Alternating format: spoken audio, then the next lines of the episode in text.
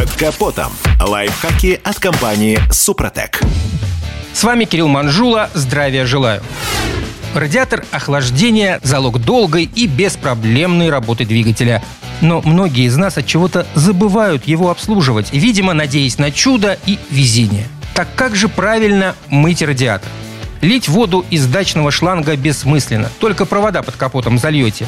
То же самое, к слову, можно сказать и об услуге на автомойке, где грязь просто забьют поглубже в алюминиевые соты. Но мыть радиатор все же нужно. Причем делать это следует каждые два года. Да-да, современные моторы чертовски теплонагруженные. Так что даже незначительно по жигулевским меркам забитый охладитель может натворить дел. Опытный мастер справится и в гараже, но гораздо удобнее проводить процедуру на подъемнике. Радиатор крепится и снизу, и сверху, так что потанцевать с бубном придется. Из инструмента потребуется набор рожковых ключей, накидные головки, проникающая смазка, куда без нее, шланг и канистра. Кассеты радиаторов бывают разные, но, как правило, все они разборные, так что перезаправлять после процедуры тот же кондиционер не придется. Разбираем, сливаем, снимаем.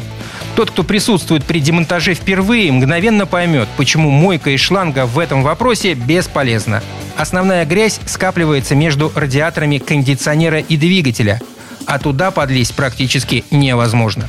К слову, просто мыть снятый радиатор водой под давлением тоже посредственная идея. Грязь спрессовывается настолько плотно, что размочить и выбить ее можно только с применением спецсоставов разрыхляющих мелко нарубленный салат из насекомых, пыли и прочих приятных мелочей.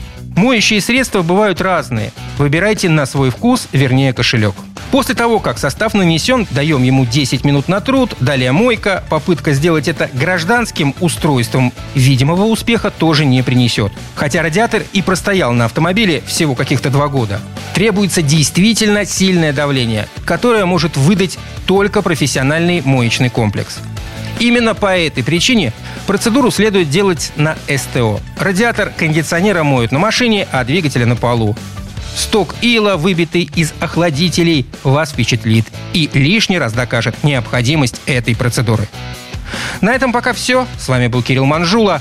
Слушайте рубрику «Под капотом» и программу «Мой автомобиль» в подкастах на нашем сайте и в мобильном приложении «Радио КП», а в эфире с понедельника по четверг в 7 утра – и помните, мы не истина в последней инстанции, но направление указываем верное.